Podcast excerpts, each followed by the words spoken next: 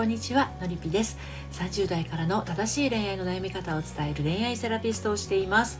愛に悩む女性の心の進路相談をしたり仲間と一緒に人生の夢と愛を叶えていくのりぴの隠れ家オンラインサロンを運営しています。サロンメンバーは、えー、概要欄から受付をしておりますので、えー、リンクからご確認ください。ということで今日はですね人間関係のお悩みですね。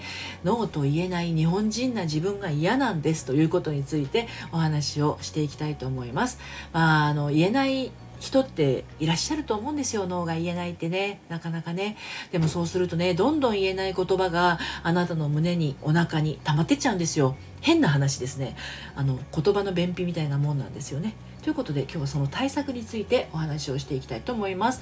でこちらの内容についてはですねあの公式サイトの読むセラピー愛のトリセツの方で嫌な時に脳が言えない自分が嫌という形でですね綴っておりますのであの読んでみたいなという方はあの概要欄の方からご覧になってみてください。で今日はですね脳を言っても怖いことが起きない理由それから脳が言えない人の末路それから脳を言おうすぐ言おうということについてお話をしていきたいと思うんですけれどもあの嫌な時にノーが言えない自分って本当に嫌だなと思いません？自分でね。うん、あの一気に言えたらどんなに楽か、ね、この思い言えないの辛いとか。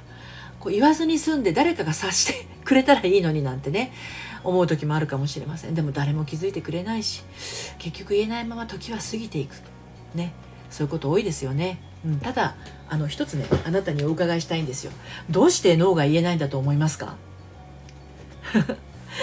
あのちょっときょとんとされてるかもしれないんだけどそれはねノーって言ったら怖いことが起こるって思ってるからじゃないですかね。違う？ね。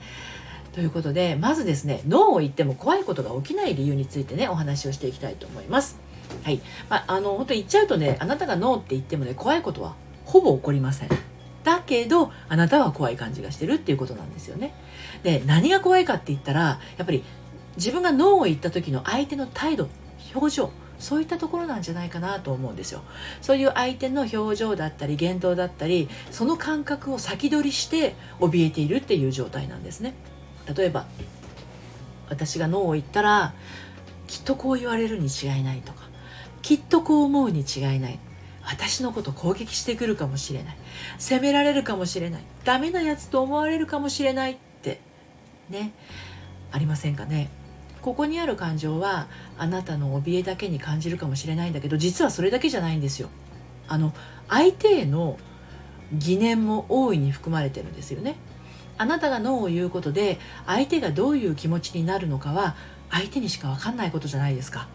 その相手の脳内をあなたが面倒を見て相手の分も予測して取り扱ってるってことなんですよね。ということはこんなリアクションが来るだろうなっていうひどい想像が浮かべば浮かぶほど相手のことを信頼も尊重も尊敬もしてないってことなんですよ。相手を信じて相手の思いを尊重して相手を敬う気持ちがあったらね鼻から自分を痛めつけてくるようなことをしてくるに違いないなんて思わないんですよね。人の脳みそってあのあなたが予測できるほど単純じゃなくて相手が何を考えるかは相手に任せておけばよいことで。あなたがすべきことはただ一つ。嫌ならノーっていうだけなんですよね。簡単なことなんですよ。本当に。うん。ね。とはいうものの私はやっぱりノーなんて言えません。ね。えー、私が我慢すればいいのならノーを言うくらいだったらノーを言って何か責められるようなことがあるくらいだったら私が耐える方がマシですっていうね。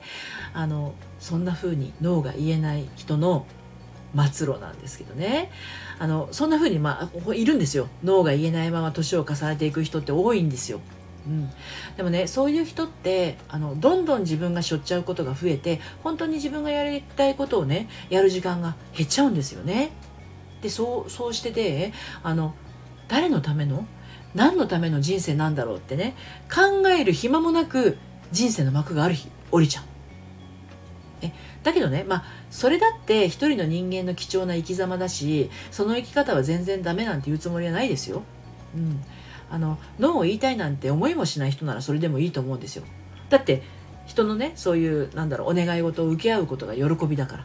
ね、請け負って自分がそのことをやることでそれが自分の喜びにつながってるんだったらね人の役に立つことや人が喜ぶことが大好きで自分がノーを言わないことで自分自身が満たされるそういう脳も時にはあるとは思います。いやこれやりたくないけどこの人のためなら一応やってあげたくなるにはあ噛みました ありますよねそういうのこの人のためならやってあげたくなるよなみたいなこういうのは私にもありますよ。うん、でもそれってやりたくないけどっていうよりかはやってあげたくなるよなっていうそういう思いの方がイコールやりたいなの方が勝ってやる感じですよね。うん、でもいつもいつもじゃないですよ。毎度毎度じゃないですよこういうのってね。うん、でノーっていうのはあのその思った時に言わないと言えなくなります。ですので、ノーを言おう、すぐ言おうっていうふうに私はね、のりぴ塾生にもサロンメンバーにもお伝えをしてるんですね。で、ノーが言いたくなった時は迷わずすぐ言いましょう。まあ、迷ったらイエスっていうケースもあるけれど、イエスの場合ってあんま迷わないんですよ。思ったらもうやっちゃってることが多い。ね。迷わない時はもうそのまま、えいやって言ってやっちゃってるんで、それはそのままイエスで全然ありだと思うんですけど、でも迷ったらノー。迷ったらノーです。うん、迷迷うってことはねあのそもそもしたくないっていう率が若干でも含まれてるっていうことなんですよね。うん、純粋に100%心を注いでしたいことではないっていうことだからあの今はそのタイミングじゃないのかもしれないってことなんですよね。迷ったらのこれができるようになると本当に楽なんですよね。